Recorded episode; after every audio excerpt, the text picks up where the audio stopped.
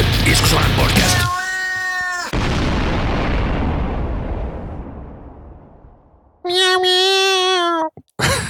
Mitä sille murulle kävi lopussa, kun tuli räjähdys? Tarina ei kerran. Joo, Hei, hei.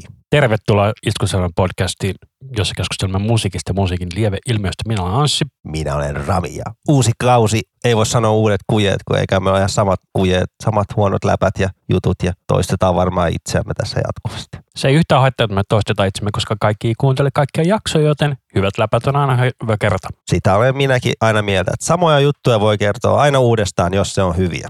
Kyllä. Mutta jos et ole aikaisemmin kuunnellut Iskuselman podcastia, niin meidät löytää Instagramista Facebookista ja Twitteristä nimellä Iskusävelmä. Ja tekijänoikeussyystä me ikävä kyllä emme pysty soittamaan teille musiikkia tässä podcastissa, mutta meillä on tällainen Spotify-soittolista, josta löytyy kaikki biisit, jotka jaksossa mainitaan. Ja sen löydätte linktristä, eli linktr.ee kautta iskusavelma. Ei muun tuohon mitään lisättävää. Pitääkö tuosta intros muuten vielä puhua enemmän, jos ihmiset on ihmeessä siitä, että mitä hittoa tuossa tapahtuu? Kyllä, eli Ramilla tuli sellainen idea, että pitäisikö yksi intro tehdä silleen, että meidän kissa, eli Muru, kun se aina välillä huutaa tuolla taustalla, että hän pääsisi nyt ihan Framille, niin tällainenkin tuli sitten siitä. Joo, kun Muru tykkää paljon jutella, varsinkin kun hänelle juttelee, niin sieltä sitten tuleekin jotain elämäntarinaa ja mitä on kahdella asiaa. Sitten me tehtiin kauhean tuommoinen örinä pörinä biisi, mikä menee, jos eikö tämä ollut aikamoisessa A-vireestä tai jotain. Taitaa olla A tai B kyllä. Mun mielestä se oli Aata, koska mä muistan, että basso oli silleen, niin kuin, että soitit sitä kaksi minuuttia, niin hei, tää on taas. Oli niin spagettia ne kielet, kun ollaan niin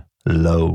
Kyllä. Eli tosiaan tervetuloa toiselle kaudelle Iskusalmen podcastia, eli ollaan tultu näinkin pitkälle. Näin pitkälle, mones, ootapas. Eli jakso 38, eli me tehtiin siinä ekan lyhyt matikka. Kauas me tehtiin? Kuusi. Vähän vajaa vuoden. Niin, 37 jaksoa tehtiin, niin joka viikko. Nauhoitettiin toki enemmän. Enemmän jo talteet. Ehkä se voi sanoa tässä välissä, että kun näitä jaksoja nyt tulee, niin monet näistä on nauhoitettu joskus keväällä, alkukesästä, että ei kannata ihmetellä siellä, saatetaan mainita silleen, että ulkona sataa vielä jotain lunta tai jotain. On joku pari astetta lämmintä tai jotain tommosta, kun tehty aikoja sitten jo paljon jaksoja talteen, niin Se on juurikin sen takia, koska mä oon itse ollut sairas lomalla tässä joulukuusta lähtien, koska mulla oli selkäongelmia, niin nyt todennäköisesti palaan syssyllä sitten takaisin töihin, niin ei tiedä yhtä, että miten me ehditään näitä podcasteja tekemään. Sen takia me tehtiin niitä aika paljon talteen etukäteen. ja aikataulukin on vähän silleen, että ei varmaan ihan joka viikko nyt tule, mutta katsotaan nyt, miten näitä jaksoja tulee, mutta kyllä kuitenkin niin kuin joka toinen viikko nyt ainakin, että saattaa väliin tulla niin kuin parina viikkona putkeen, mutta katsotaan nyt vähän niin kuin, että ei Kyllä. lu- luvata mitään, mutta kyllä nyt vähintään joka toinen viikko. Se on aika pitkiäkin, no pitkiä ja pitkiä jaksoja, mutta semmoisia kuitenkin, kaikki ei ehkä aina kuunnella joka viikko, niin nyt on ainakin aikaa kuunnella. Mutta se luvataan, että joka toinen viikko vähintään tulee jakso, eli nopeasti laskettuna tulee 20 jaksoa vähintään tässä kaudella. Vähintään joo, ja kyllä me tietenkin yritetään iskeä välillä jotain lyhyitä jaksoja sinne väliinkin, mutta, mutta kuitenkin ei me vielä lopeteta. Ei, ei. Kyllä. Minulla on ainakin paljon sanottavaa vielä ja paljon bändejä hehkutettavana, että ollaan päästy vasta alkuun, että se Kyllä meillä on tällainen yksi Iisakin kirkko, jota kumpikaan ei oikein halua tehdä, mutta ollaan se jo luvattu tehdä, niin tota, kyllä se jossain vaiheessa tulee, mutta se on eri asia, että missä vaiheessa. Mutta pyritään saada se tälle kaudelle tehtyä. älä nyt lupaile yhtään mitään siinä. Että En mä sano vielä, mistä se Iisakin kirkko on, mutta kyllä sen, sen spoilasit siellä jossain postauksissa. en ole spoilannut mitään. No, mutta annoit aika semmoista vihjeä, että siitä voi pikkusen päätellä, mutta no aivan sama. Kyllä, mutta se jakso tulee sitten, kun se tulee. Joo. Mutta ennen kuin mennään tuohon meidän pääaiheeseen, no jokainen näkee otsikosta sen, mutta jos en tiedä kuunteleeko joku ihan niinku silmät kiinni sille laittaa jakson pyörimään, ettei katso edes mikä aihe. En usko, että kukaan semmoista tekee. Kyllä kaikki katsoo mikä aihe. Sitten, että onko tämä hyvä aihe, kiinnostaako mua kuunnella. Niin palataan tonne tuskaan. Kun me tehtiin sitten jaksokin, niin kai sit, Tai Tehtiin minu- siitä kolme jaksoa. niin kai mun siitä pitää jotain höpistäkin, kun mä siellä olin tuskailemassa sen kolme päivää ja sen tuskan jälkeenkin sain pientä ylimääräistä tuskaa, mutta ei se nyt paljon haitannut. Tuskassa oli kivaa. Kyllä, jos olit tuskassa, saatoit ehkä nähdä minut siellä portin ulkopuolella jakelemassa Iskusanama podcastin merkkari, eli mulla oli noita käyntikortteja ja plektraja siellä jaossa. Niin, tää meni monta sataa. Mä haluaisin sanoa, että lähemmäs 500 meni, mutta en ole aivan täysin täysin varma, mutta 500 aika lähellä hyvä arvio, että jos siitä saa 50 uutta kuuntelijaa, niin se on todella helvetin hyvin. Että sä olit sanonut, että meillä on tullut oikeasti aika paljon uusia kuuntelijoita sen tuskan jälkeen. Joo, joo, siis ihan, niin kuin, ihan selvää, niin kuin, että on ihmiset käynyt kuuntelemassa niitä. Ei mit- mitään, ei numeroilla kukaan jaksa hehkutella tai mitään, se, ei ole se pointti, mutta huomannut, että, niin kuin, että ei se ole ollut silleen, että ihmiset vaan ottanut lapuja ja heittänyt maahan saman tien. Että kyllä sitä on käyty kuuntelemaan ja eri ihmiset käynyt kuuntelemaan. Että se on ollut kiva huomata, että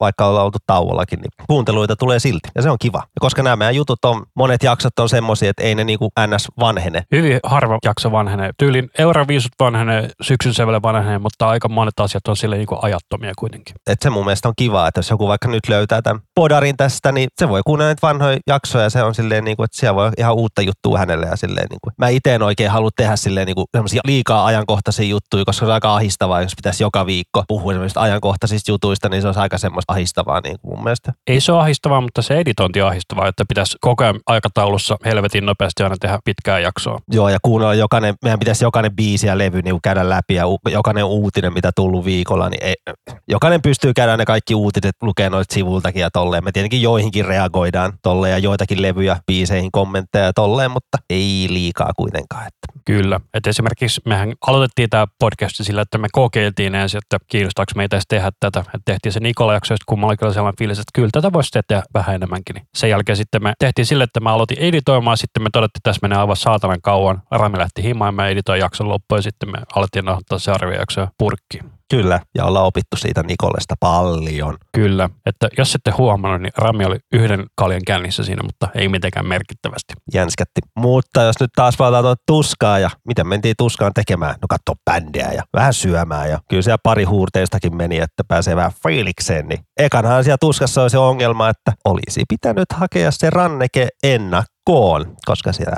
Redissä oli aika kivat jonot, että joutui sen, ei se itse asiassa nopeasti se jono meni siinä, että lopulta, että sai sen rannekkeen, mutta kyllä siihen meni kuitenkin yli puoli tuntia. Mutta se oli mun mielestä hyvä, kun mä kysyin, että mikä teillä aikataulu silloin perjantaina, niin joo, me tullaan verikalpaa katsoa sitä kello tulee siinä kolme ja verikalpa on lopettanut, ei meillä ole vieläkään lähdetty tuolta Vantalta. Joo, tuon takia ei pitäisi lupaa mitä. Ainoa vaan tiesi, että kotota pitää lähteä siinä 12 jälkeen, muuten se koti jämähtää silleen, että pakko lähteä vaan liikkeelle. Mutta se on, kato kun jää suusta kiinni ja tolleen. Tai siis kalja ja suuhun kiinni. En myönnä mitään. Mutta kuitenkin tuli nähtyä silloin perjantaina ne bändit, mitä haluskin nähdä, että ei se maailmaa kaatanut, että ei verikalpan jälkeen oli kaikkea, mistä ei tykännyt, niin ei mua silleen haitannut. No niin, win-win. Niin, että päästiin just sisälle, kun toi Perturbator aloitti, joka se oli ihan hyvää, mutta oli se kyllä tosi synkkää konemusa. Se oli vaan se äijä synänsä kanssa ja rumpali, niin se oli vähän semmoista, niin kuin, että ei se toiminut. Tai se toimi, mutta ei sitä jaksanut se 20 minuuttia. Mutta oli kuitenkin live että ei ollut pelkkää niinku piuha kiinni ja plugi painetaan play. En mä tiedä, mitä se siinä painoi, mutta se rumpali oli kiva, että se toi semmoista vähän semmoista live-fiilistä, mutta kun se tuskassa oli silloin, vaikka se 18 vai 9, oli 18, se oli se Carpenter Brut, niin silloin oli ihan kitaristikin vielä mukana, niin se oli paljon energisempää konemusaa, että oli vaikka tuommoista synkkää, niin no, Pertu Bater vähän onkin semmoista synkkää konemusaa, niin ei siinä. Ja toi Beastin Black Bandi, nyt jotenkin kiinnitti huomiota, että ei niinku taitavia soittajia, kova laulaja, mutta ei hitto, se on niin kliseinen bändi. No niin, muru, murukin siellä huutaa, olin samaa mieltä jotenkin, en mä tiedä, onko mä tuon heviskeneen vähän välillä vaan kyllästynyt tai jotain, kun se on niin kliseistä, että on sitä piikkiranneketta ja on nahkaa päällä, niin jotenkin, että ettekö te voi tulla vaan lavalle niin teepaita sortsit meiningille ja soittaa siinä sitä heviä, että miksi pitää olla niin kuin ne NS-varusteet päällä? Se kuuluu showhun. En mä tiedä. Mä olin vaan tekemään, että ei, tota on niin kliseistä. Sitten katsoo ihmisiä ympärilläkin, niin sekin on niin kliseinen ja kulunut juttu. Se hito yksisarvinen paita, missä lukee death metal. Mullakin on sellainen. No niinpä tietenkin. Se oli hassu juttu joku kymmenen vuotta sitten, vai milloin se tuli kahdeksan vuotta sitten, mutta on se nyt vähän, kun sä näet niinku kymmenillä ihmisillä samanlaisia paitoja, on se vähän niin kuin, että voiko joku keksiä jonkun uuden hassun vitsi, että Eikö voi olla vaikka kissa, joka näyttää rauhanmerkkiä, siinä lukee vaikka joku grindcore. Siinä on sulle bisnesidea. Kyllä. Mitäs muuta se oli perjantaina? No Detset oli kyllä kiva energistä menoa. Olin yllättynyt. Joku koorin siellä oli. Joo, ja Karkas. Karkas ei kyllä innosta. Kun vähän, vähän totesi, että kun mä oon nähnyt tämän bändin jo kolme kertaa, oli vähän se, että en mä jaksa niin kuin enää. Mutta Korni oli kyllä. Eikö se Korninkin ole nähnyt kolme kertaa? Kerran. Okei. Okay. Mä näin vaan ker- kerran siellä jäähallilla, kun oli vielä Head. Kitarassa, no itse nykyään Head on mukana totta kai, mutta oli David rumpaleina vielä. Niin, niin Korni oli kyllä, ne aloitti sillä Dead Introlla Issues-levyltä. All I want in life is to be happy. Sitten sieltä lähti Here to Stay, niin kyllä piti pomppia vähän ilmassa, kun lähti sitten, kun Here to Stay, niin kun se on se aloitusriffi, baum, baum, pata, tapa, tapa, tapa on se, se on se efektoitu se ääni. Ja sitten kun se lähti rumpujen kanssa käyntiin, niin kyllä piti vähän pomppi ilmassa hyppiä, kun on se aika monen pomppubiisi. Ja kyllä sieltä tuli ihan kivasti kaikkea vanhaa ja mitä katsoi siellä keikkaa, sen 40 minuuttia, niin sitten rupesi olla niin väsy, niin lähin kotia päin, kun sieltä tuli se Coming Undone biisi, tiedätkö sen? Tiedän. Da-da-da, da-da-da, da-da-da. Se on niin tylsä biisi, että ei hitto. Mutta kyllä Susan Ladders, kun oli kova, kun sieltä tuli Jonathan Davis ja säkkipillin kanssa, niin ei koskaan mä nähnyt, että Lössi on niin fiilareissa, kun näkee tyypin säkkipillien kanssa. Ehitkö näkö blindi? En, kun se oli viimeinen biisi. No niin. Vähän kato, pitää säästää jalkoja niihin muihin päiviin, niin oli pakko lähteä vaan aikaisemmin. Ja lauantaina sitten siellä oli se, mitä hehkutinkin, se Denominate-bändi. Hei, eikö tuolla ollut perjantaina se Night Flight-bändi? Ai niin, sekin oli, oli. Joo, Night Flight, herra jestas, joo. Siellä oli Letka Jenkka, se oli kova. Vaikka oli vähän, kaikki uskaltanut koskea toisia, että kun ei suomalainen uskalla koskea random ihmisiä. Ja Night Flight Orchestra oli siis tämä Soulworkin Björnin. Björnin sivubroggis, niin se oli ihan kiva rock'n'rolli, että siellä oli niinku kaksi semmoista naistaustalaulajaa, niin se oli ihan kiva kasari 70-luvun rock'n'rolliin, niin kyllä se toimi. Niin se on lauantaina oli se suomalainen pieni bändi, olikohan ne Oulusta, kun ne oli se Denominate. Se oli siellä, niin siitä pitää sanoa, että se oli se tuskassa, oli se neljäs lava, se pieni, mikä kult.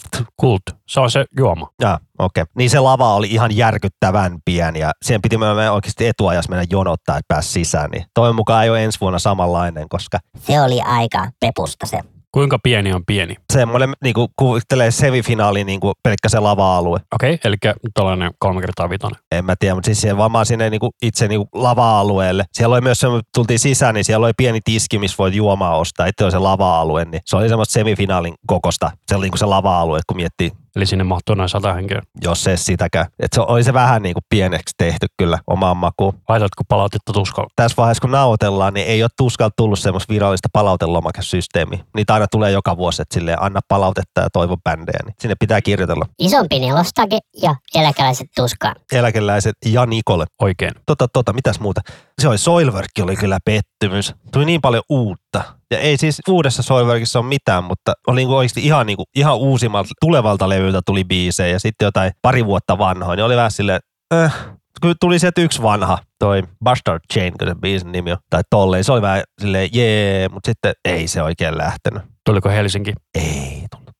Mutta One Morning Left oli kyllä niinku tuskan parhaimpia bändejä. Sähän vissiin hehkutitkin sitä. Kyllä, mä sanoin, että käykää katsoa. Joo, joo, mulla oli yksi tuttu kybä.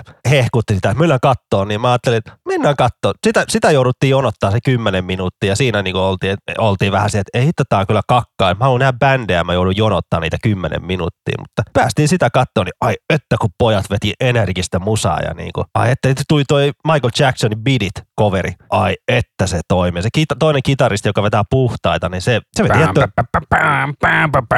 Joo, se toimi livenä paljon paremmin, kun kuuntelee se studioversio, niin ei, siitä puuttuu se botku niin, mutta ihan törkeä kiva katsoa, kun pojat siellä hyppii lavalla ja riahuu, niin kuin, että ai että. Et sen jälkeen niin kuin se lauantai Merciful Fate oli jotenkin ihan niin kuin, ei lähtenyt mulle. Mulla oli jotenkin niin, kuin niin että en mä jaksa nyt katsoa 60-vuotias pappoja tuolla vetämässä heavy metalli. Ei siis mitään bändiä vastaan, Merciful Fate on hyvää shittiä, King Diamond veti aivan törkeä hyviä, mutta se on vähän niin kuin on nähnyt energisen bändiä, sitten sen jälkeen näet pappoja siellä vähän pysymässä paikoillaan vähän rokkaamassa, niin on se vähän yö ja päivä, niin ei Merciful Fate ei kyllä mulle iskenyt. Ei senkään takia iskenyt, kun tuli pelkkää kasariin, niin mä olin vähän se, että antaa olla, mä lähden kotiin. All right. Ja sunnuntai.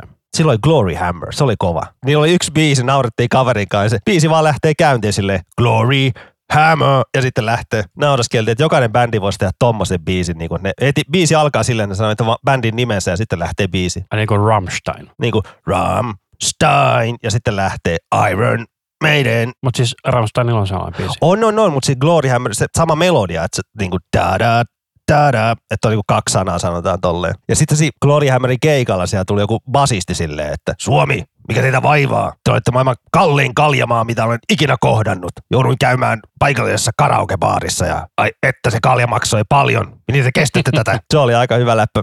Itse mietin, että Oisit huutanut meidän saata Norjaa. No niin, ja bändi on Briteistä, niin on siellä Briteissäkin suhteellisen kallista se kalja. Kyllä. On, on siellä vähän halvempaa kuin Suomessa, mutta puhutaan oikeasti ehkä jotain euron halvempaa. Ja se riippuu niin kunnan kurssista tällä hetkellä. Ja se Humavoid oli kova. Mulla tuli jotenkin semmoinen niin syyllinen olo, kun mä Nikon kitaraa vähän haukuin. Mä ajattelin, että mä menen katsoa koko keikan. Niin. Ne oli kommentoinut meidän Joo, no oli ihan kom- Nikolta tuli ihan kommenttia siitä, että hänkin oli epäröinyt aluksen kitaraostoa ja tolleen, niin, mutta oli silti sitten ostanut. Ja kyllä se siellä pörisi hyvin se kitara ja Suvi-Maria kyllä niin veti niin määräävää laulua siellä, että ei mitään järkeä. Ja Heikki Malmberg kyllä veti niin kova rummutusta, että ei mitään järkeä. Että kova keikka. Ani oli se joku Devinkin siellä taas soittamassa jälleen kerran kertomassa hassuja juttuja. Oliko uusia juttuja vai vanhoja juttuja? Kyllä ne oli aika paljon uusia juttuja. Ne on niin härskiä juttuja, että mä en tässä lähetyksessä rupea kertomaan niitä kyllä. Kyllä. Devin Townsend, pissa kakkaa.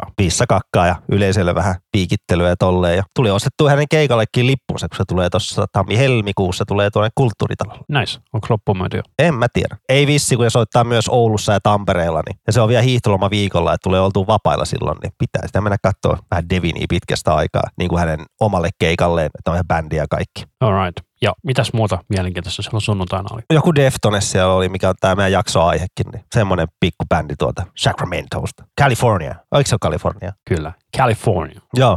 Se meni silleen, että, niinku, että kyllä se oli yhtä duunikaveria, en ollut koko tuska aikana nähnyt, vaikka oli viestitellyt, mutta se oli aina jossain, mä oon eturivissä, mä oon täällä, mä, en mä jaksa. Niin mä nyt kysyin silleen ennen Deftonesia, että missä meet, sä oot, mä oon eturivissä. Mietin sille hetki aikaa. Mäkin tuun sinne. Et piti mennä katsoa, että Deftonessin eturivi. Et nopeat vessassa käynti ja eka kauhea tankkaus vedellä että vielä vesipullo täyteen silleen. Kyllä mä pärjään täällä se puolitoista tuntia tällä yhdellä pullolla. Ja pärjäsinkin. Ja oli aivan törkeen kova. Oli kyllä niin fanboy, kun toi Chino tuli siihen lavalle. Eli Chino Moreno, joka on Deftonesin laulaja. Niin kun hän tuli lavalle, niin ai että mitkä nostalgia vibat. Mä, lähet, mä, mä myönnän, mä lähettelin ja näytin sille hänelle vähän sydämiä. Ei se kyllä huomannut mua tai mitään, mutta kuitenkin se Chino on mulle joku semmoinen taruolento tai silleen, niin kuin, että onko toi oike, äijä oikeasti olemassa, mutta kyllä se olisi olemassa. Se mietti sitä, sieltä Suvilahdesta se hiton, mikä se on se putkitorni. Se- Vesitorni. Joku semmoinen, niin se, mikä siellä on, niin sä ajattelit, että onko se joku vuoristorata. Alright. Mutta joo, kyllä oli. Bändi oli iskussa, vaikka sieltä nyt valitettavasti puuttui Deftonesin oikea kitaristi, koska hän ei kiertele Euroopassa, niin siellä oli semmoinen tuuraaja joku Lance Jackman. Onko siellä mitään tunnettua bändiä? Ei se, mitä ymmärsin, että se on semmoinen paikallinen tyyppi, että ei missään isoissa. Ja bassossa soitti semmoinen tyyppi kuin Fred Sablan, joka on soittanut Marilyn Mansonin kanssa. Soitti joskus viisi vuotta tai jotain, kymmenen vuotta sitten. Niin tota, Lance Jack, mitä vittu, Jackam on kirjoittanut, onko se tolleen? Lance Chapman? Eli Ei. Lance Jackman. Siis se, se on ottanut Will Havenissä olla yhdellä levyllä ja tolleen, mutta ei siis niinku oikeasti mitään isoa. Joo, eikä Lance Jackmanin Instagramissa lukee, että 847, Horseneck ja Deftones. Mutta hän oli semmoinen ihan niinku pikkutyyppi, että ei otettu mitään tunnettua kitaristia mukaan. Vaihtuivat kyllä monta, mä olisi voinut laskea monta kertaa ne vaihto soittimien settilista aikana, kun Deftones siinä vähän noin kitaravireet muuttuu melkein. Joka, joka, joka, joka levyllä muuttuu kitaravireet. Tulee joko- kuusikielisestä muutetaan virettä tai että tulee seiskakielistä, kasikielistä, ysikielistä. Niin se oli aika veikeätä huomata, kuinka usein ne vaihtoi niin. Mutta ei hitto en saanut plektraaka tai rumbalilta ei pilkkää kapulaa, vaikka kuinka yritin, mutta ei, ei onnistunut. Oli kyllä kova kokea bändi eturivistä. En eikä enää, en enää ikinä me kokea tolleen, mä liian vanha, mutta, mutta oli kivaa kyllä. Oli myös tosi hyvä meininki siinä eturivissä silleen, että siellä oli joku semmoinen elämän sankari, joka tuli riehumaan ja hakkaamaan, niin se tungettiin heti niin kuin eteen, että vartijat otti sen pois ja heitti helkuttiin. Oli kyllä kova keikka, ai että. Ja nyt me lähdetään vähän Deftonesin maailmaa. Me ei käydä mitään bändihistoriaa vuosi vuodelta, että tästä ei tule mitään Davidin tapaista kahden tunnin pläjäystä, että Eikä Nikolin tapausta puolitoista tunnin playasta. ei, vaikka me kaikki levyt käydään läpi, niin me vaan niinku nostetaan hyviä biisejä esiin bändiltä. Joo, me tehtiin aluksi silleen, että me otettiin viisi biisiä. Mä otin ekalta viideltä levyltä yhden biisin jokaiselta. Ja mä otin vähän niinku jokaiselta levyltä yhden biisin mukaan, paitsi siihen tuolta yhden levyltä. Kun Deftonesia, voi sanoa tähän alku heti, että Deftonesin paras biisi ja on toi Be Quiet and Drive. Mutta se on meidän soittolistalla jo niin. Mä en ota sitä mukaan, mutta se on niinku mulle se Deftonesin Number one. Ja meillä on jo joku muukin Deftones. Olisiko se ollut näitä helmibiisejä tunnetulta bändiltä, niin siellä oli se Letters, niin ei ole tässä nyt uudestaan, koska se on todella hyvä biisi tuolta Koino Jokan levyltä. muistanko, me otettiin se Helmi-biisit mukaan. Helmibiisi ykkönen tai kakkonen.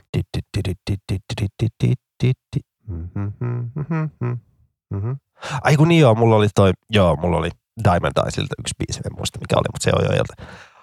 Mutta miten sä kuvailisit Deftonesin musiikkia, jos joku on semmoinen, joka ei koskaan kuullut bändiin? No Deftoneshan klassisesti myönnetään alternative metallin alle. Et kun sanoo nu metallia, mutta mun mielestä se on enemmän sitä niin kuin avantgarde maalailumetallia. Ehkä se alkupäätuotanto vähän Siellä löytyy semmoista nu metal riffeilyä, pikkuinen räppilaulua, mutta kyllä se bändi niin kuin heti Around the Furilla lähti pois siitä jutusta ja oli vähän loi NS oman juttunsa. Niin paitsi kolmannella levyllä sitten tuli se yksi levyyhtiön pakottama Back to School biisi, joka on vähän sitä räppimetallia sitten. Joo, mutta kyllä se White Ponylla mun mielestä lopu, lopullisesti se bändin tyyli vähän niin kuin löytyi. Eli mitä? Mä aina kutsun Deftonsia vähän unimusiikiksi, niin kuin sille, niin kuin, että kuulostaa iltä, niin kuin, että leijullaan pilvissä, kun se on tämmöistä vähän semmoista maalailua niin kuin välillä. Ja sitten on raskaampia juttuja välillä. Niin kuin. Kyllä, olen ihan samaa mieltä. Kysytään, niin kun lähettää, tai voimme laittaa tämä sun ekan levyn paras biisi sun mielestä soimaan tuohon taustalle, niin sitten voi höpistää. Tämä on tämä, mä näen tämän levyn tunnetuimpia biisejä, eli toi Seven Words. Joo, tämä oli musiikkivideobiisikin. Itse olen sitä mieltä, että levyn avausraita on todella hyvä myös, eli Bored. Board kyllä. Mutta tämä Seven Words on sellainen, kun mä kuulin tänne eka kerran, mä en ollut vielä nähnyt sitä musavideoa. Mutta tämä koko levyhän siis kuulostaa muista aivan aika kakalta. Tämä on niinku soundillisesti ihan demoa. Siis lähinnä toi kitarasoundi on aika demomainen. Niin, ja laulu on aika demomainen ja soittokin aika demomaista. Että käytännössä demobändi, mikä on saanut isot levyyhtiöltä levytyssopimuksen. Mutta on, eikö tässä Ross Harbison tuottajan tässä levyllä? Terry Date. Okei, okay. Ross tuotti tällä levyllä sen yhden biilobiisin, mikä on se Fist.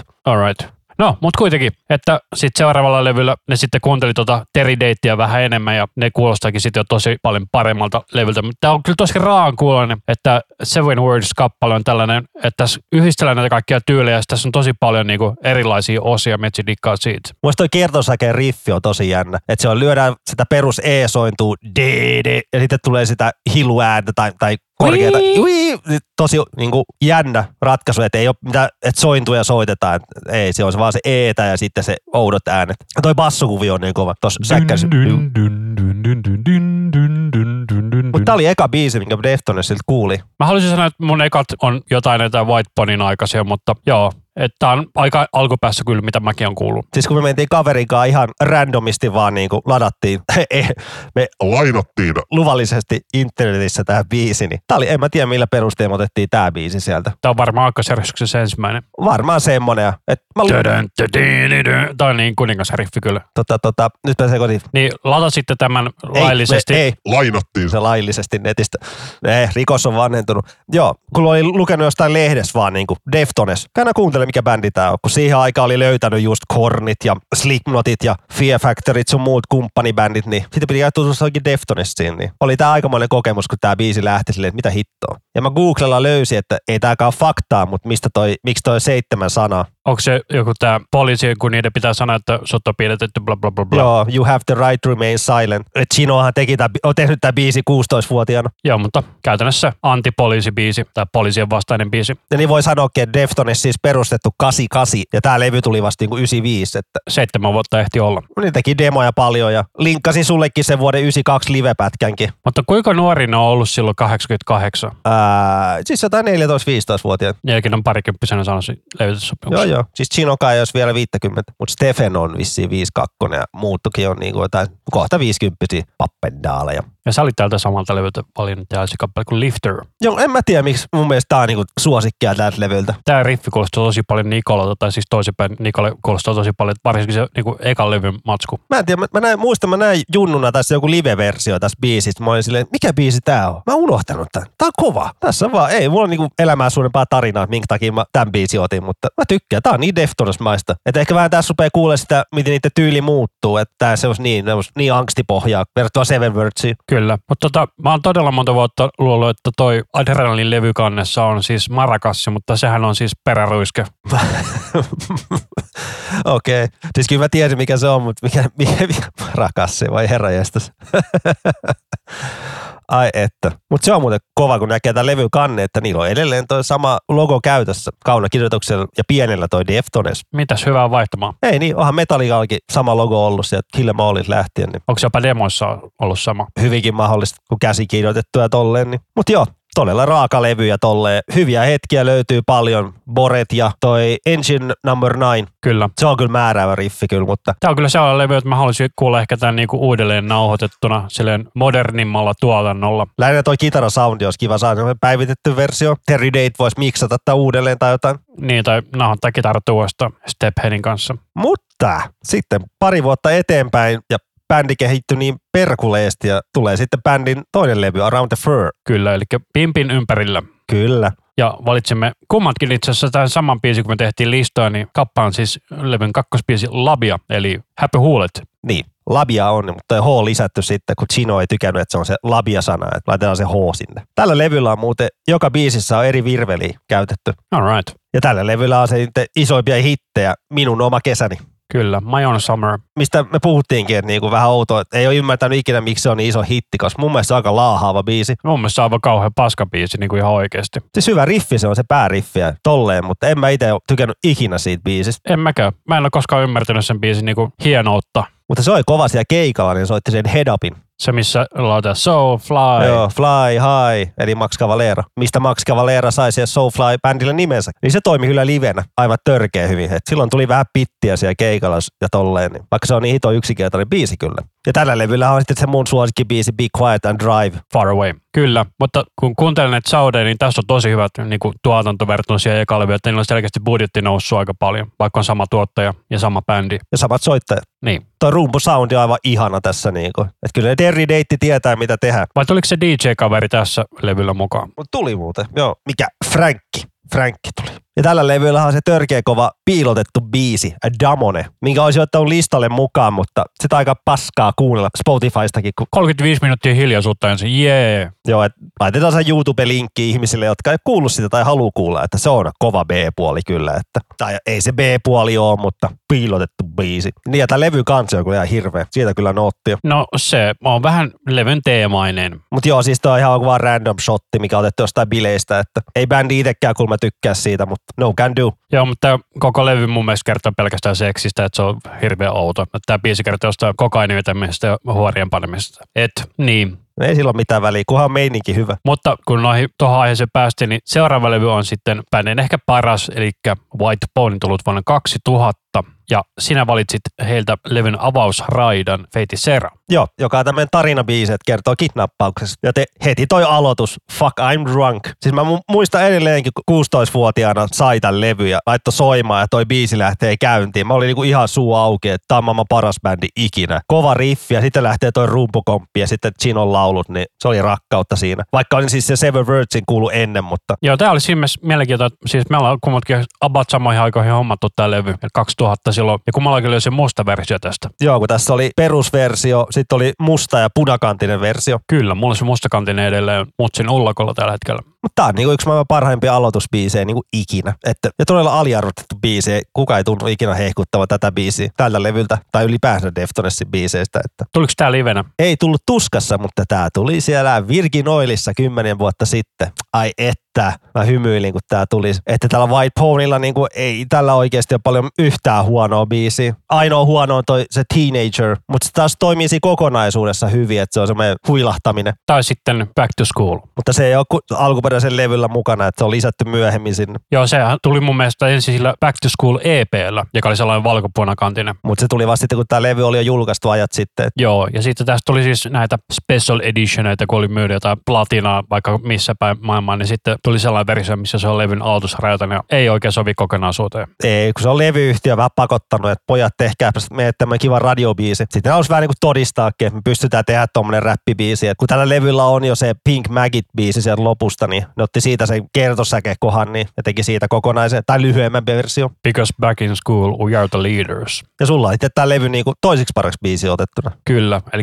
Digital Bad. Tämä oli sellainen, että mä kuulin tämän musavideon, niin mun mielestä sen jälkeen mä ostin tämän levyn. Tämä oli todella hyvä biisi. Tämä edelleen mun mielestä 22 vuotta myöhemmin kuulostaa todella hyvältä tätä biisi. Tämäkin tuli keikoilla. Joo, ja tämä biisi kertoo siitä, että Gino haluaa tappaa jonkun naisen sillä, että se heittää sen ammeeseen ja heittää sinne leivän pahtimen perään. Että Nice. aika kreisiä lyriikkaa. Mutta se olikin vissiin tämä levyllä juttu, että se kertoo enemmän tarinoita kuin silleen, että kertoo hänen omasta elämästään. Niin Mutta soundillisesti tämä on todella ihana ja maalaileva. Jo, yksi niitä harvoja maalailevia biisejä, mistä minäkin tykkään. Ja tällä levyllä pitää mainita, että Chino rupesi soittaa myös kitaraa, mistä toi toinen kitaristi Stephen ei oikein tykännyt oikein. Mitä hittoa, mä oon kitaristi, että pysy sä siinä laulamisessa vaan. Tuli vähän niin känää siinä sen takia. Mutta sitten se meni silleen, niin kuin, että Stephen teki niitä mättöbiisejä, eli vaikka se Elite-biisi, niin Chino on silleen, että ok, hän tekee tämän Digital Batin. Niin. Ja tämähän on on sille yksinkertainen biisi, että eihän, eihän tässä ole kuin toi yksi riffi. Niin, tai siis tässä on noit niinku sointuja ja sitten kertsissä on käytännössä sama homma, mutta vaan niinku särren kanssa. Ja kertosäkeistä vetää tota säkeistön sointojuttua, mutta vaan säröllä.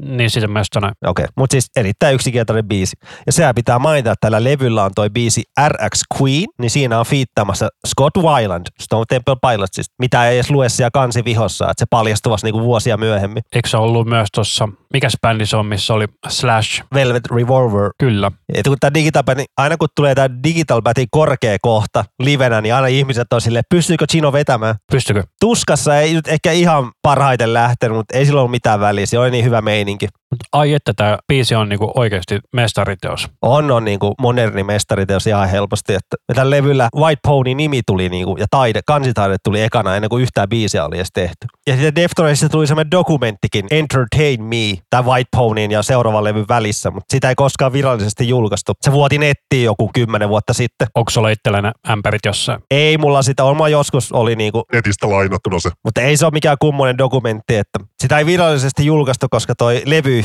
mielestä se oli niin masentava. Mutta tosiaan seuraavaksi bändi kierti maailmaa aika pitkä ja sitten niiltä tuli eponyymi levy, eli Deftones Deftones. Ja se oli ihan törkeä kallis levy. Muistaakseni, että olisiko 5 miljoonaa dollaria maksanut, tai budjetti oli sellainen. Mutta siinä varmaan sitten kaikki nämä musavideobudjetit sun muut mukana. Mutta kallis levy kuitenkin. Niin minä otin täältä levyltä tällaisen musavideobiisin kuin Bloody Cape. Tätä alunperin musavideo ei niinku virallisesti julkaistu silleen, niinku, että se oli siinä niiden kokoelmalla mukana vasta ekaa kertaa. Tässä on kyllä todella kuningas riffi mun mielestä. Kuul- Kuulee, että on ton Stefanin tekemä biisi. Kun Stefan tykkää meshuggaista, niin kuuluu toi alavire tuolla. Ja hän siirtyi tämän levyn aikana tuohon seiskakielisiin. Ja tämän levyn piti alun perin olla nimeltään Lovers. Mutta sen niminen B-puolikin on tältä levyltä kuin Lovers. Mutta itse levyn nimi on pelkkä Deftones. Mutta eikö Deftonesillahan on siis joku levy, minkä ne teki, mitä ei koskaan julkaistu, kun, mutta keskustellaan siitä myöhemmin. Oliko se ennen vai jälkeen Diamond Eyes? Puhutaan siitä sitten, kun sen aika on. Mä kysyin, että kumpi se oli ennen vai jälkeen Diamond Eyes? Ennen. 2,5 miljoonaa maksaa levy. Joo, mutta paljon kuitenkin. Joo, ja siis tämä soundi-arvostelu, mä muistan tämän, tää, milloin tämä levy tuli, no 2003, niin yksi tähti. Ja siis tässä vaan haukutaan niinku sitä, että on kallis levy. Oliko se Nallen kirjoittama arvostelu? Nalle ja Sturman. On. Okei, se selittääkin, miksi tämä on näin lapsellinen arvostelu.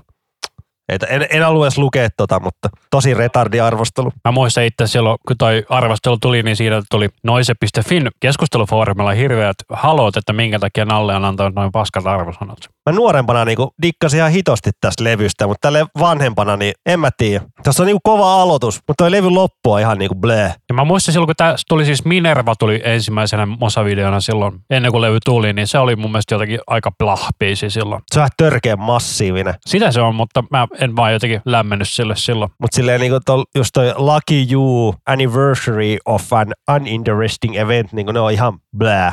Ja toi levyn päättävä Moana on ihan, niinku, ihan kakkendaali, että ihan hyvä levy kyllä, mutta verrattuna White Ponyin, niin oli tää aika floppi. No se on vähän sama, että pitää tehdä Mona Lisa 2, niin onhan se nyt saatana vaikeata. Tai Mona Lisalle seuraaja. Niin, mutta levyyhtiö ei digannut tästä, kun tämä myy paljon vähemmän. Että bändi heitettiin nopeasti takaisin studioon silleen, niin kuin tehkääväs parempi levy. Ja sinä olit valinnut tämän levyn aloitusraden, eli Hexagram. Joo, koska toi riffi. Ja tämäkin oli musavideobiisi. Tästä oli kolme musavideota taas levyltä. Mutta tämä oli semmoinen eka teaseri tästä levystä, mikä tuli silloin 2003. Niin kun mä haluaisin sanoa, että se Minerva oli tullut ennen sitä. Siis joo, joo, Minerva oli eka musavideo, mutta niitä tuli semmoinen teaseri. Niin siis sounditeaser, joo aivan, kyllä. Joo, joo, että si- siinä näytettiin, käytiin edelliset levyt läpi ja sitten näytettiin, että tulossa kohta tämä levy, niin siis soitettiin tästä, tätä joku niinku 20 sekuntia pätkä, niin, ja on toi riffi edelleen aivan törkeä kova. Mut on tää kertsi kyllä tosi outo. Joo, se on vähän toi what's up, what's up, play, play, koska ei what's up, mutta se on worship. Mutta myös kuulostaa enemmän what's up. Mäkin aina luulin, että se on WhatsApp.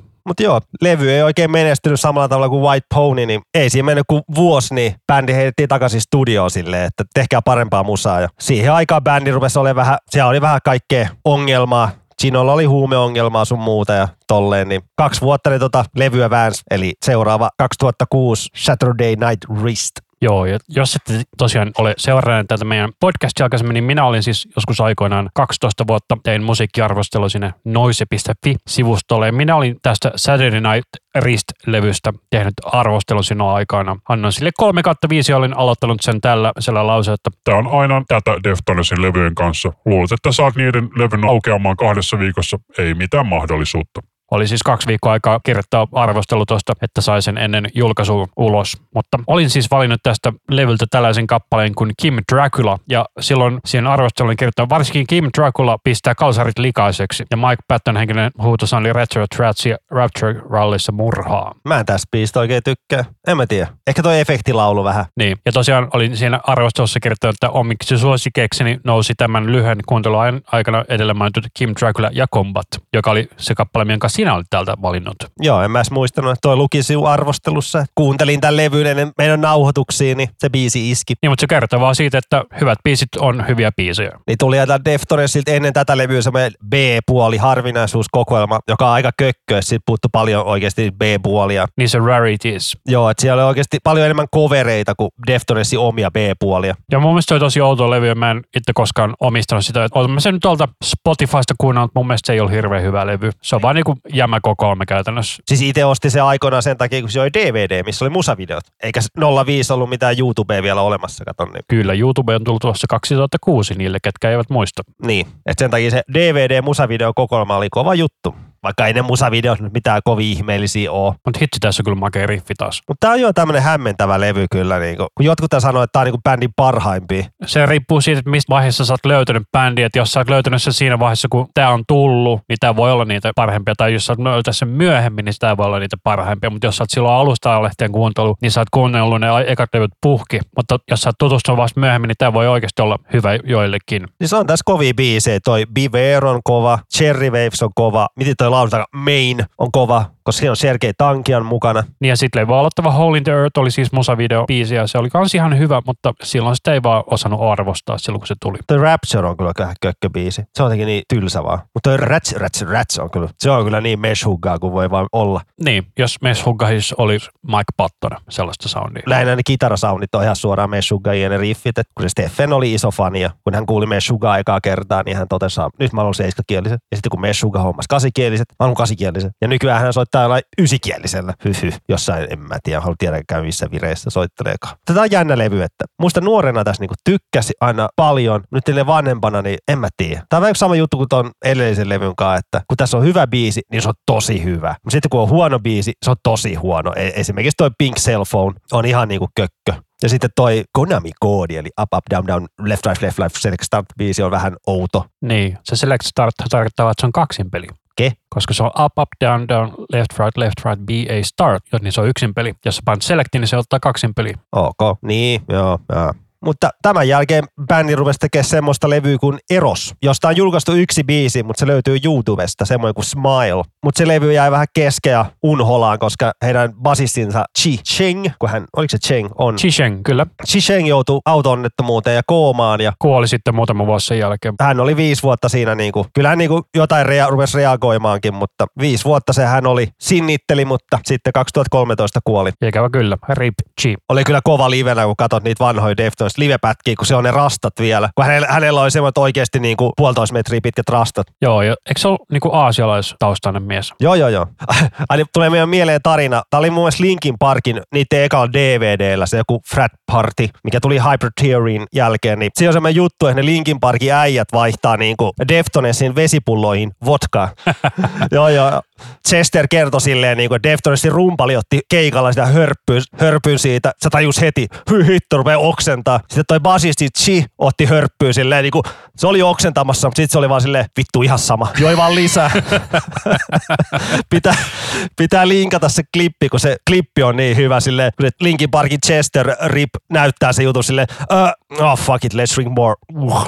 Joo, mutta tosiaan tämä levy oli sellainen, tämä Saturday Night Wrist, että tämän jälkeen mä lopetin Deftonesin niin aktiivikuuntelu, koska se, että niiltä on kaksi levyä tullut, niin kuin, mitkä on ollut silleen vähän meh, niin ei ole oikein enää. Että kyllä mä Diamond Dicein kuuntelin silloin, kun se tuli. Muistaakseni sulta sain biisit silloin aikana, kun siihen aikoihin ei vielä Spotifyta ollut mun mielestä, kun se Diamond Dice tuli. 2010. No mulla on sitten ollut Spotify, että mä oon varmaan Spotifyssa silloin kuunnellut tämän Diamond Dice, ja mä totesin, että ei tämä oikein uppoa mulle, että tää oli aika paljon tätä Team Sleep soundia tässä levyllä mun mielestä, mitä Ginolla oli silloin just ennen tuota Saturday Night Rist-levyä tullut sellainen sivuprokis, mikä oli sellaista unimusaa käytännössä. Se on kyllä huono levy. Se on. Siellä on pari hyvää biisiä, mutta muuten se on aika huono. Niin se White Ponyn Teenager-biisikin piti alun perin olla Team Sleepi. Mutta kyllä mä, muista tämä Diamond Eyes oli mulle jotenkin semmonen, niin kuin, että Deftones on tullut takaisin. Kun juuri toi, että kaksi edellistä levyä oli vähän semmosia, yeah, kun taas ne kaksi edellistä, White Pony ja Round the Furrow on niin kuin täydellisyyttä. Niin. Ja tämä levy niin kuin aloitettiin ihan niin kuin alusta tekemään niin kuin uuden basistin kanssa ton Sergio Vega,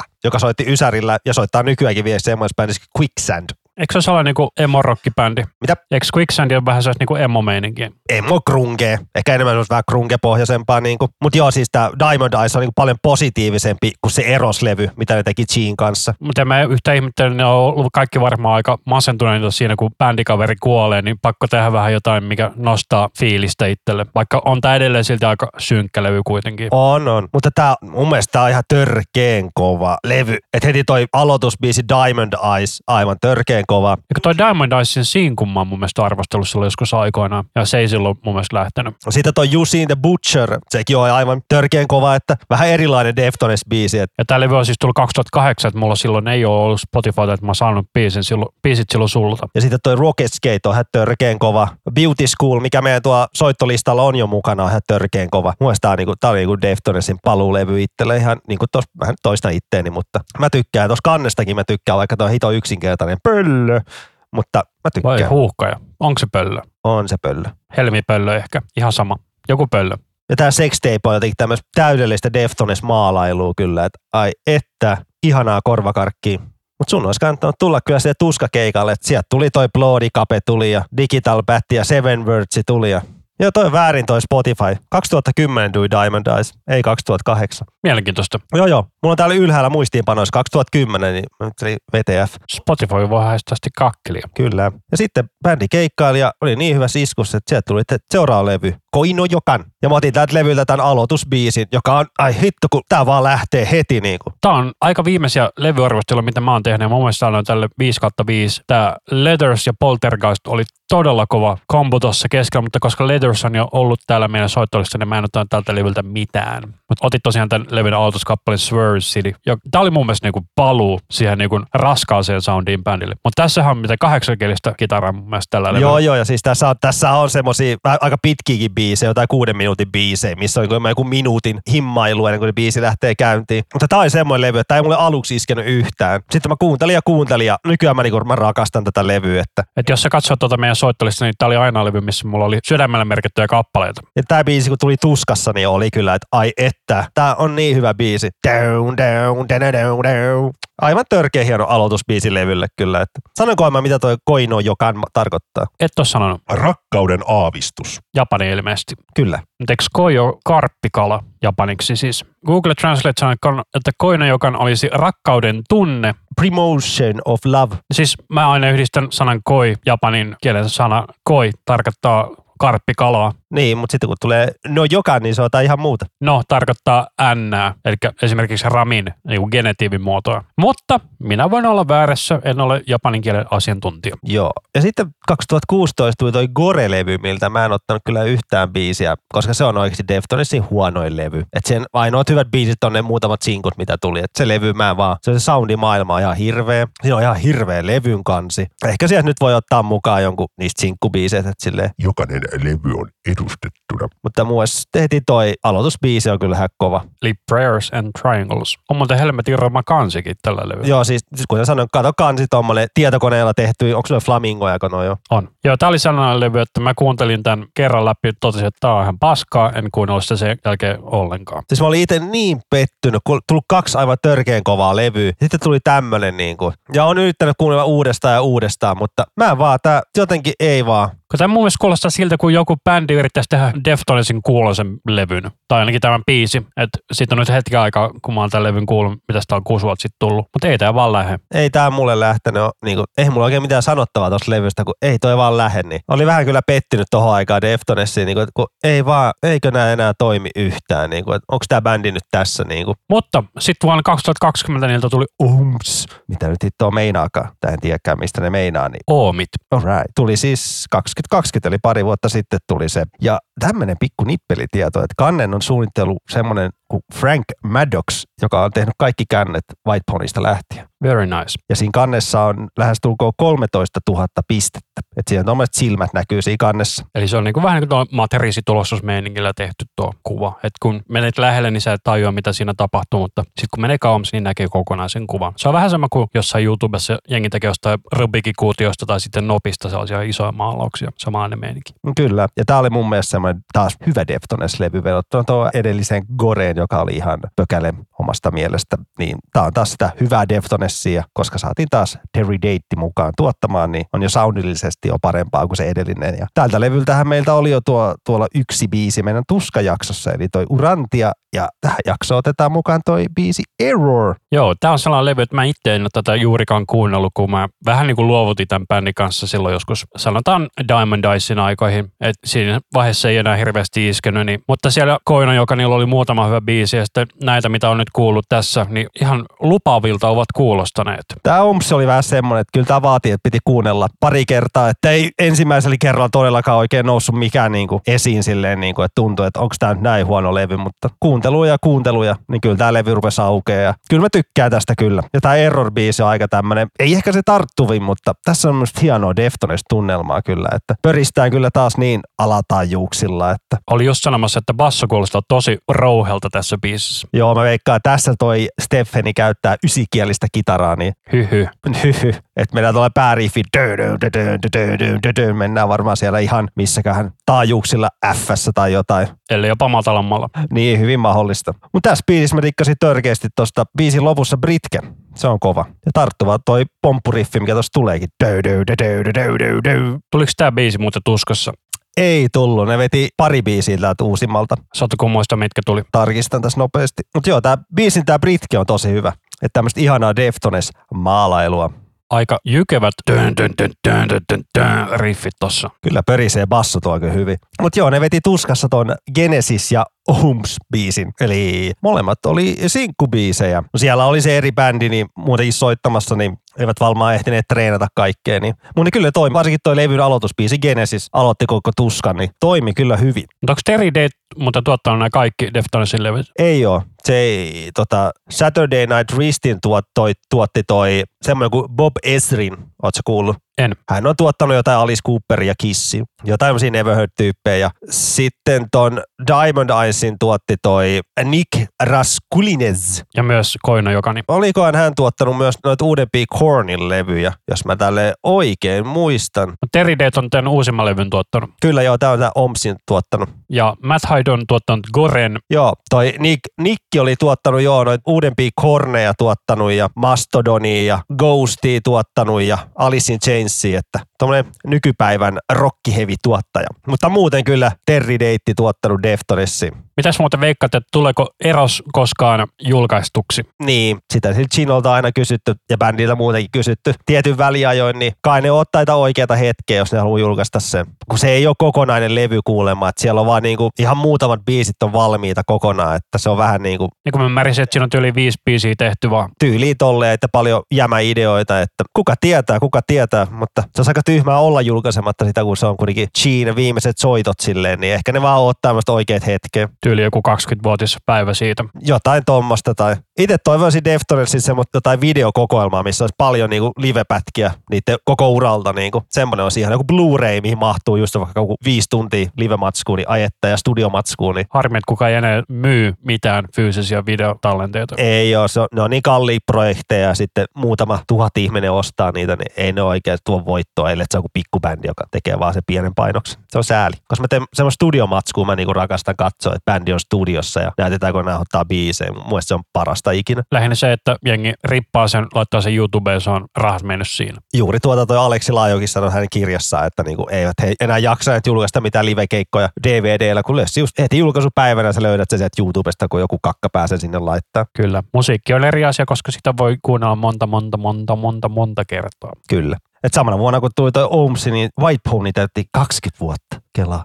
20 vuotta. Tulee vanha olo. Kyllä. Niin tuli tämmöinen remixi-levy sitten, että jokainen niistä kymmenestä biisistä, sori yhdestä toista biisistä tehty remixi, että siellä on niinku tyyliin Linkin Parkin toi Mike Shinoda, eli Linkin Parkin se toinen laulaja. Ja se kuka on vielä elossa. Kyllä. Ja tosiaan levyn nimihan on siis White Pony Black Stallion. Joo, että se Mike Shinoda miksasi ton Passengerin uudessaan, ja että levyllä myös on Robert Smith The Cureista miksannut biisin, ja sitten tommonen tunnettu DJ kuin DJ Shadow tehnyt myös remixin. Mä, mut mä otin täältä mukaan ton, tommosen kuin Blank Mass tehnyt Elitestä remixin. Että tää on aikamoista, en mä tiedä, aika monen kone remixi, mutta tää kyllä toimii. On tää kyllä aika pitkä remixi, kun kestää 5.20, kun alkuperäinen biisi kestää vissiin neljä minuuttia, mutta tää on jykevää tykitystä. En mä tiedä, mihin kone musea genreen tää nyt voidaan laittaa, kun en oikein sitä genreä tiedä. Wikipedia sanoo Blank Massin genereiksi drone Electro Industrial Electronic Experimental. All right. Ja kyllähän tämä vähän sinne menee. Mut joo, ihan never heard artisti mulle, mutta tästä remixissä mä tykkäsin, että ei noin kyllä kaikki ollut hyviä kyllä omaan makuun kyllä, mutta sitä olisin toivonut, että bändi olisi laittanut samalla sen White Ponyn B-puolen tonne Spotifyhin toi The Boys Republic-biisin, mikä on törkeä kova B-puoli ja ärsyttää, kun ne B-puolet ei tuota Spotifysta löydy moneltakaan bändiltä, että kun on monesti jotain soundtrack-biisejä tai tolleen, niin siellä voi olla tekijäoikeus kakkendaaliin, minkä takia niitä ei ole. Vaikea sanoa. Mutta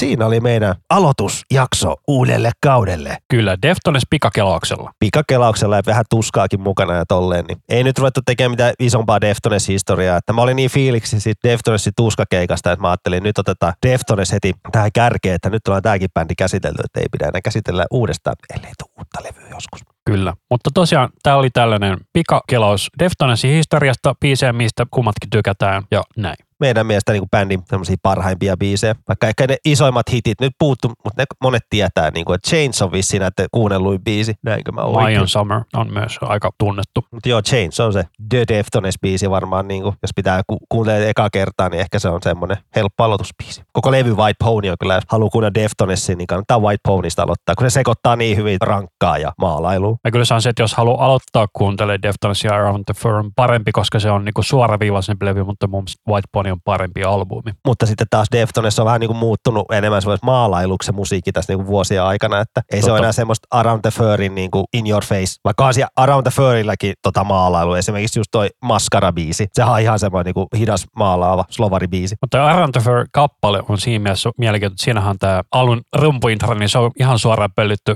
Nirvanalta. En mä miettinyt ikinä. Tää toimi livenä. Tää. Mä oon ikinä koskaan tässä biisistä tykännyt, mutta mä taas livenä, kun nää soitti tuskassa tämän, mä rakastuin tähän. Tuo rumpukomppi on niin hyvä. Mikähän biisi se on? Saintless Apprentice tuolta In Utero-levyltä. No jos haluaa väkisin löytää samanlaisuuksia, niin Hyvin samankaltainen. In Utero on kyllä kova levy. On. Et Nirvana ei kyllä huonoja levyjä tehnyt. Kaikki kolme on ihan hyviä. Se on totta, että se B-puoli kokoelma on kyllä aika kökkö, mutta se ei olekaan meidän studiolevy. Mutta siinä oli kauden avauspläjäys aivan mahtavalla introlla ja mahtavilla jutuilla. Ja toi mukaan mun ääni kesti tämän, kun tässä ollaan oltu vähän kipeänä, niin vähän ääni mennyt, niin pahoittelut siitä, jos yskimisiä kuuluu tuolta välillä, mutta ehkä Anssi osaa editoida ne pois. Kyllä. Siihen tähdätään, että pelkkä yskä syö kuuluu sulta. Joo, siitä on ko- aina kun mun vastaukset on pelkkää yskimistä, niin mutta toivon mukaan nyt ei ihan kauhealta tämä mun ääni nyt kuulostaa. Kyllä, Olen- onneksi meillä on todella suuntavat mikrofonit, että kun mä menen tästä vähän sivulle, niin ei kuulu yhtään mitään. Joo, se on hyvä. Mutta tässä laitetaan uusi kausi käyntiin ja kuten alussa sanoimme, niin jaksoja tulee vähän ehkä nyt harvemmin, mutta tulee kuitenkin. Kyllä, viikon tai kahden viikon välein me kyllä informoidaan sitten sosiaalisessa mediassa. Ja palautetta tietenkin saa aina lähettää, eli